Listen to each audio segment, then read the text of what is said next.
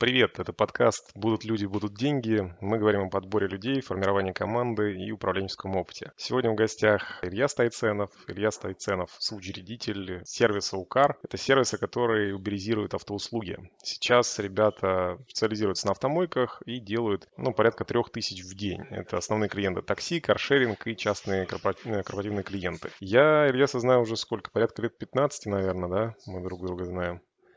С а. первого курса с 2006 года, да, 15 да. лет. Расскажи, пожалуйста, как сейчас твой выглядит бизнес с точки зрения людей? Кто есть, кто эти люди, как они к тебе попали, как ты их брал? Мой бизнес, я бы сказал так, он состоит там из трех уровней.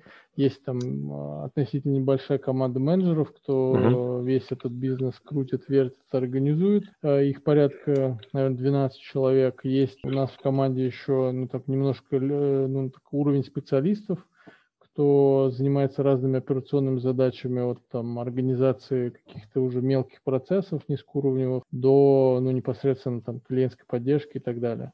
Ну и третий уровень это ну, непосредственно, ну, он уже забит контуром как бы компании. Это, по сути, огромное число разных исполнителей, которые помогают нам э, обслуживать наших клиентов и уже ну, непосредственно там, оказывают услуги. Вот их порядка там, больше 300 человек сейчас активно.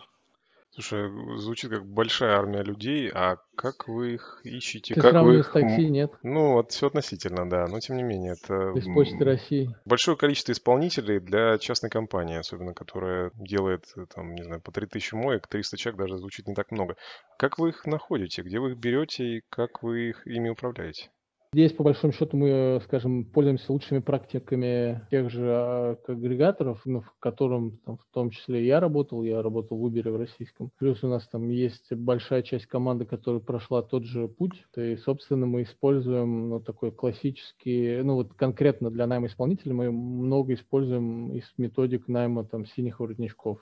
Это разные какие-то массовые джоб-борды, это там Авито, это выделенные мощности э, ну, там, колл-центра на анбординг, это как бы какие-то онлайн э, способы ну, там, анбординга людей, то есть всякие оферты, обучение и тестирование максимально автоматизированное. И э, это там отдельно, ну и самое, самое, самое наверное, давнее наше такая, такой бизнес-процесс, это вот именно ну, организация процесса, когда мы фактически с помощью там каких-то удаленных способов связи можем организовать процессы вот, обслуживания автомобилей. Слушай, а что из этого подборе и вообще в управлении, наверное, людьми самое важное. Там есть что-то одно или оно все в купе работает? В данном случае, наверное, в меньшей степени. Я бы скорее как бы ориентирован, наверное, свой опыт там, найму людей э, больше э, относил именно к работе с ключевой командой, потому что много народу прошло через команду, мы обжигались, э, мы не понимали, что, как бы, кто нам нужен часто. И в данном случае ну, нам в результате все-таки удалось как-то скомпоновать команду и результативную, и культурную, которая там, очень круто совмещена, ну, то есть совместима. Но, тем не менее, нам надо еще расти и расти. И здесь какой основной вывод я сделал бы Первое, ну и, и давай так, я, мы начали вообще с каких-то базовых ошибок, знаешь, когда тебе кажется, что человек подходит, ты его даже толком не собеседуешь, там не пытаешься проверить как бы в каких-то заданиях. В процессе не участвует команда, ты просто один принимаешь решение, и в итоге там типа ты увольняешь человека там через три недели, потом мы начали там внедрять разные сложные уже процессы, когда там и э,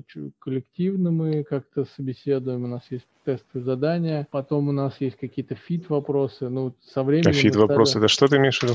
Ну, то есть, как так как у нас все-таки такой а стартап, э, и нам важно, что человек это не, ну, там, не просто приходит там временно посидеть и там найти еще какое-то крутое место, а все-таки как бы, горит идеей хочет там реально а, индустрию автообслуживания, да, и он видит вот эту боль, и он хочет там помочь людям и как-то приложить к этому свою, свою руку, вот, и мы, мы ну, на это смотрим. Ну, понятное дело, что есть фит вопросы уровня этики и какой-то морали, вот, потому что тоже важно, как э, люди относятся к коллегам, как они делят ответственность, как они, насколько они готовы там, идти дальше, чем там, их как бы очерченная зона ответственности – Там, на это все мы смотрим, потому что ну, у нас по-прежнему, ну, был, был недавний кейс, там человек пришел, буквально две недели проработал, стало понятно, что он просто вот ну, пришел, на, ну там есть в, в, в Uber была даже такая ценность be an owner, not a renter. Как конкретно по нему, ну и в Амазоне там, например, тоже это Безос пишет, что вот надо быть оунером. И вот э, чувак пришел реально как-то отсидеться условно. И прям был, было видно и по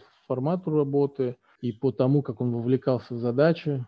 Ну, то есть такая тема. Слушай, я часто слышу от компаний и от собственников, от топов, что вот эта история, ну, ты это называешь fit, окей, вопросы, ну то есть вопросы на уровень ценностей, они вот крайне важны для людей при приеме на работу. Но такого, чтобы кто-то их применял нормально, я не вижу. Их задают, но если человек нравится, все равно берут. Ты что думаешь? Ну, смотри, э, э, как бы рекрутинг это все-таки система, да, там, я бы сказал, что как бы мы, вот, то есть мы находимся на том этапе, на который ты описал, uh-huh. я как бы себе четко даю отчет, но э, все-таки мы просто не на том уровне, что, что мы могли доработать вот эту систему до того, что это прямо супер такая механическая, как бы аналитическая штука, которая выдает на входе у тебя воронка кандидатов, на выходе у тебя подписанный офер э, с идеальным чуваком, который там будет у тебя три года работать. Ну, короче, вот. идеальная картина покопать. Не, в... это, это, это работает, в смысле, в Uber это работает, знаешь, вот я когда был в BCG, там это прям круто работает, но это выверенные уже системы, которым немало не лет, там как бы в это чуваки инвестировали деньги, время. Вот мы пока не на том этапе, мы пока немножко интуитивно смотрим, и мы, знаешь, скорее придерживаемся принципа fire fast, как бы hire fast. То есть и нанимай быстро, и увольняй быстро. А есть вот эта там книжка типа hire, hire slow, fire fast. Вот по, можно так, но мы, мы, мы лучше как быстрее наймем и поймем, что не по пути, чем будем там долго что-то мяться. Слушай, ты говорил про то, что у тебя удалось собрать э, команду топов, такую культурно совместимую. Можешь немножко разжевать, что ты имеешь в виду, в чем культурно совместимость? Вы пятницу вечером вместе пьете пиво, это культурная совместимость? Или вы смотрите одни и те же сериалы или в чем суть? Ну, под культурной совместимостью я, наверное, немножко подразумеваю более широкое понятие. Это все-таки про то, что у людей одинаковое понимание того, что они должны дать как продукт. Ну, э, давай, например, ну, то есть я говорю про такое широкое понятие того, что люди считают своими обязанностями, да и то, как они, соответственно, их выполняют, и то, как они взаимодействуют с окружающим миром. По, ну, под окружающим миром я подразумеваю как своих коллег, так и, в принципе, всех внешних стейкхолдеров. От э, исполнителей, кто у нас там работает, ну, кто для нас, по сути, все-таки внешний пока человек, до клиента. Я говорю про людей, которые там, например, не знаю, суббота вечер, э, клиент что-то пишет, э, любой человек впрыгивает и там пытается решить проблему. Там я говорю, ну у нас там условно разработчики, да, в выходные могут там сидеть в чате клиентской поддержки, увидеть баг, сразу там что-то починить. Они не говорят, что вот этот понедельник мы исправим.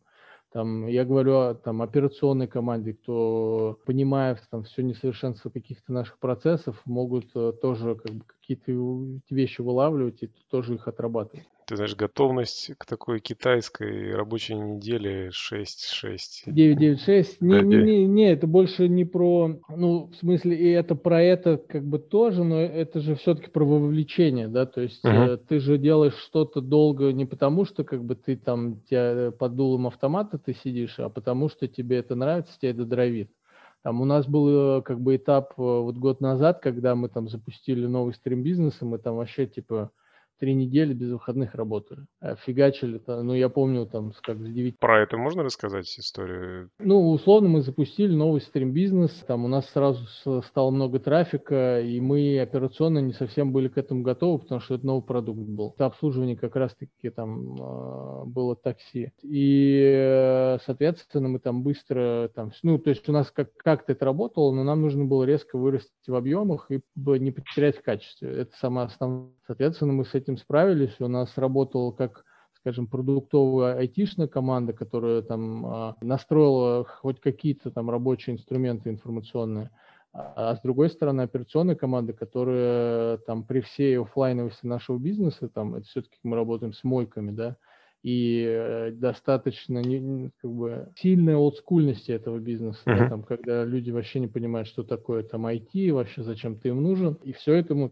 нам реально удалось сделать буквально вот за один месяц. То есть мы на, нормально вывели в режимный формат всю работу продукта. Это было сделано не потому, что там кто-то кричал и подгонял их, а потому что ну, все навалились, э, чувствовали это своим долгом и сделали. Слушай, ты говорил, что вы принимаете решение, ты говорил про мы принимаем решения по людям. Вот мы это кто? Это твоя управленческая команда? Ну, я бизнес делаю там с моим партнером Максом. Вот, там у нас разделение такое, что я больше за бездев отвечаю стратегию, продукт и IT команду, ну, составляющую скорее. А, он отвечает за операционку и финансы. Ну, такое классическое разделение достаточно. Ну, соответственно, всех ключевых людей мы рекрутим. Сейчас уже у нас такая фаза пошла, что там уже приходят люди в другие, ну, в отдельной вертикали. Там часто я их даже не касаюсь, но в целом как бы все равно общаюсь со многими. Но вот по ключевым людям все равно у нас достаточно такой коллективный процесс. Там есть обычно, ну, мы с Максом участвуем, плюс какой-то тимлит. Слушай, можешь поделиться какими-то топовыми ошибками в людях, которые ты делал за последнее время? Ну, может, там за год, два, три. Что ты вот взял кого-то и понял, что я вот так делать больше не буду никогда. Ну, я, я, кстати, до сих пор вот не понимаю, как правильно, если честно. Вот был, ну, я бы так сказал, что есть тема с двумя, ну, вот есть две, два топика, которые вот сейчас как бы такие основные для бизнеса, и вот где находится, наверное, самый там сейчас э, огром, ну, огромнейший запас роста, там, кратный, там, не знаю, порядковый и так далее. Э, первый – это продукт, я имею в виду ну, вот это модное название продуктологии, которое там сейчас э, есть. Uh-huh. И я, наверное, как бы, наверное, ошибку я бы даже не сказал не в людях, а скорее в том, как я засетапил этот, как бы, эту роль и то, как я, наверное, коммуни... ну, как бы какие-то ожидания форму... формировал человека. Там у нас было два человека прошло эту роль, и в итоге не прижились. И, ну, как бы я бы сказал, даже так, к сожалению, мы не получили результата от этой ну, новой функции я не знаю там в чем, ну, больше я как бы вижу свою все-таки в этом виду как SEO. И я бы сказал следующее, что я не очень хорошо разобрался в том, что ждать от этого человека, какие у него должны быть результаты в начале, что конкретно он ну, там должен делать и какой результат приносить там через неделю, там две месяца. И в итоге это превратилось в такое очень долгое томление и стоптание на месте, потому что мы в итоге мало что сделали с точки зрения там понимания клиента, там понимания его задачи, работы, которую он делает. И в результате там мы расстались, я понял, что мне как типа родоначальнику продукта нужно первые этапы сделать самостоятельно, я их сейчас делаю, я бы сказал так, что мы как бы сильно спрогрессировали за очень короткое время. И теперь я уже понимаю лучше, что там как бы последователь, который там возьмет эту функцию в будущем, он будет делать. Вот, это как бы первый кейс. Ты какой вывод для себя сделал? Что типа, если это новое направление, то там нужно разобраться сначала руками перед тем, как брать человека? Или то, что это норм, надо просто выводить людей, они там получат опыт, ты получишь опыт, и потом вы просто там на третью итерацию найдете того, кто, кто нужен? Какой Слушай, я, здесь? наверное, бы здесь сделал следующий вывод. Первый, ну, я, я, наверное, не очень согласен с тем, что нужно все самому делать, потому что все-таки как бы всегда есть, конечно, ну, вопрос к твоих компетенций и времени, и отдачи. Это, наверное, непродуктивно будет, если во всем самому разбираться и тратить на это время. Ну, досконально хотя бы. Я бы сказал так, что надо ключевые вещи все-таки как бы в них разбираться. И если говорить о конкретной вот теме с продуктом, в условиях типа непонятного еще там, не, не, отсутствия, вернее, продукт маркет фита так называемого, uh-huh. это надо делать SEO, да, потому что это такая ключевая функция бизнеса, там, найти продукт. Ну, ну, то есть у нас их много, и мы там нашли в каких-то других нишах. Я сейчас говорю конкретно там о вот, вот этом типа, продукте для таксистов. И там мы как раз-таки долго там топтались. И если резюмировать, да, то именно на ключевых функциях нужно реально хотя бы базово разбираться и понимать, что от людей, э, от функций требуется. То же самое, например, я бы сказал, что вот я там игрался в маркетинг очень долго с помощью агентства, которое, кстати, ты посоветовал. И не потому, что ты, типа, ты плохой посоветовал, а потому что я как бы тоже не очень понимал, что от них требовать, я не очень понимал, типа, что вообще, какие у них KPI, и мы долго как бы тоже топтались на месте с точки зрения э, там вообще дальнейших действий. Сейчас как-то тоже я там под, подкоп, ну, посмотрел цифры, метрики, разобрался реально там есть какие у них результаты и понял, что мы там ну, ну, не принимали важные решения по там увеличению бюджета долгое время. хотя как бы могли не, не ждать так долго. Слушай, все-таки какой вывод на вот сейчас? У тебя есть какое-то новое направление, тебе нужен туда человек. Ты что, садишься прописываешь задачи из того ну, понимания, которое у тебя есть? Или ты просто берешь человека мега-суперопытного, который вроде как сам должен написать все? Как, Сначала как, первое. В чем вывод? Ну, по, смотри, пока мы на, на, находимся на этапе, когда я делаю все сам. Да, то есть uh-huh. я, и, и, и здесь важно именно выделить много ресурсов своего, чтобы это нормально сделать. Ну, потому что мы еще, ну, здесь дисклеймер, что мы пока маленькие относительно, не, не, там, не Газпром, где можно нанять супер крутого топ. Вот в будущем, наверное, там, когда у нас будет больше ресурсов, э, мы сможем четко как бы говорить, вот есть задача, вот приходи, вот тебе опцион, там, поехали. И дофига нулей в, в долларовой зарплате годовой. Слушай, как тебе пришла вообще вот твоя ключевая команда? Я уже понял, что вы отбирали их вместе с Максимом. Откуда они к тебе пришли? Ты их искал через джоб-борды, через рекомендации, ты их там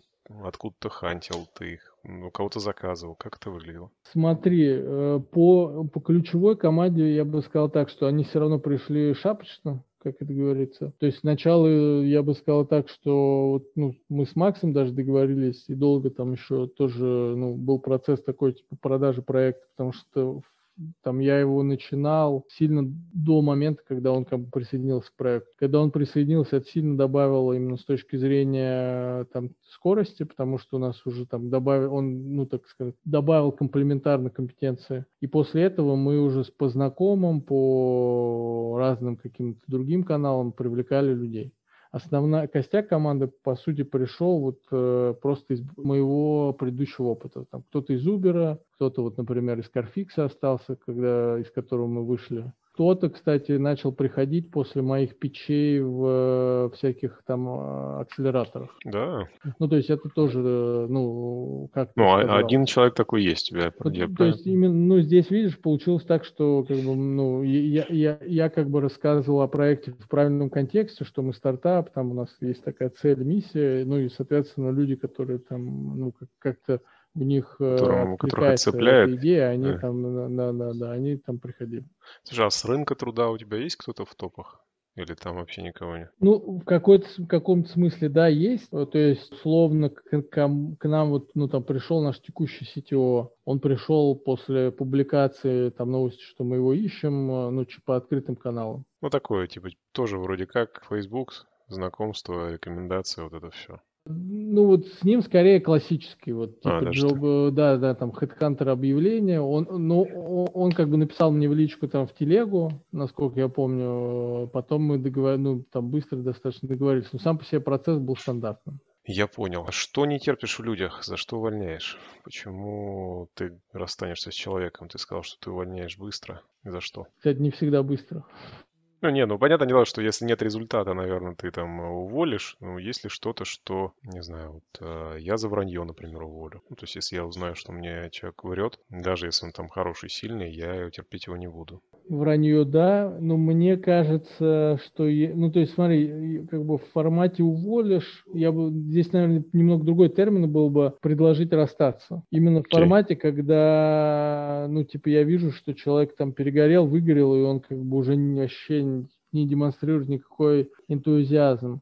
Почему это важно? Потому что на самом деле это заразительно. И типа там в концепции пиратской шхуны, как бы это может быть даже опасно, да, так как ну, стартап это вот что-то из этой серии, когда там у нас есть наживы, нам надо вместе навалиться и как бы сделать, э, ну, так, так, такого рода, типа, в кавычках, саботаж, это вредно ты не переключаешь человека на вот, знаешь, как практика такая, вот у тебя список задач из того, что есть, что тебе из этого интересно еще делать. Ну, то есть, если человек видно, что он носом начинает клевать, но у него либо там интересные задачи закончились, либо ну, там просто перегорел, ему, может, нужен объем задач другой, может, его просто надо на что-то переключить, но человек результативный. То есть, ты ему предлагать что-то стороннее не будешь, ты просто с ним начнешь разговаривать по поводу, типа, давай прощаться. В смысле, понятное дело, какое-то предварительное общение на тему там что-то можно поменять будет, конечно. А, окей, ну, мало ли, вдруг это было бы интересно. Не, ну прямо как бы вот быстро, ну там а, поговорка про наибыстрое, наибыстрое увольнение, оно касается скорее вот э, вновь при, пришедших. То есть когда четко понятно, что не мэчишься, ну, ну здесь типа лучше там не, ну, не трать время. Это да. часто это как бы для ребят, которые там долго в команде, они дали результат, как бы, но у них как будто бы там кончилась энергия. Понятное дело, здесь э, ну за них надо держаться, потому что они там себя показали, и понятное дело, что энергия не бесконечна у всех, да, там и там, лично там, моя большая задача – типа, поддерживать всех в ресурсном состоянии там, и счастье. Угу. Слушай, поделись, пожалуйста, книгами, которые тебя или твой бизнес изменили к лучшему. Лучше с точки зрения все-таки HR, менеджмента, что-то такое, что прям, что тебе понравилось. Есть ли что-то за последнее время? Слушай, если честно, я типа не, вот последние два года вообще почти не читаю, а особенно последний год, когда у меня дочка родилась. Но я много слушаю типа разных подкастов.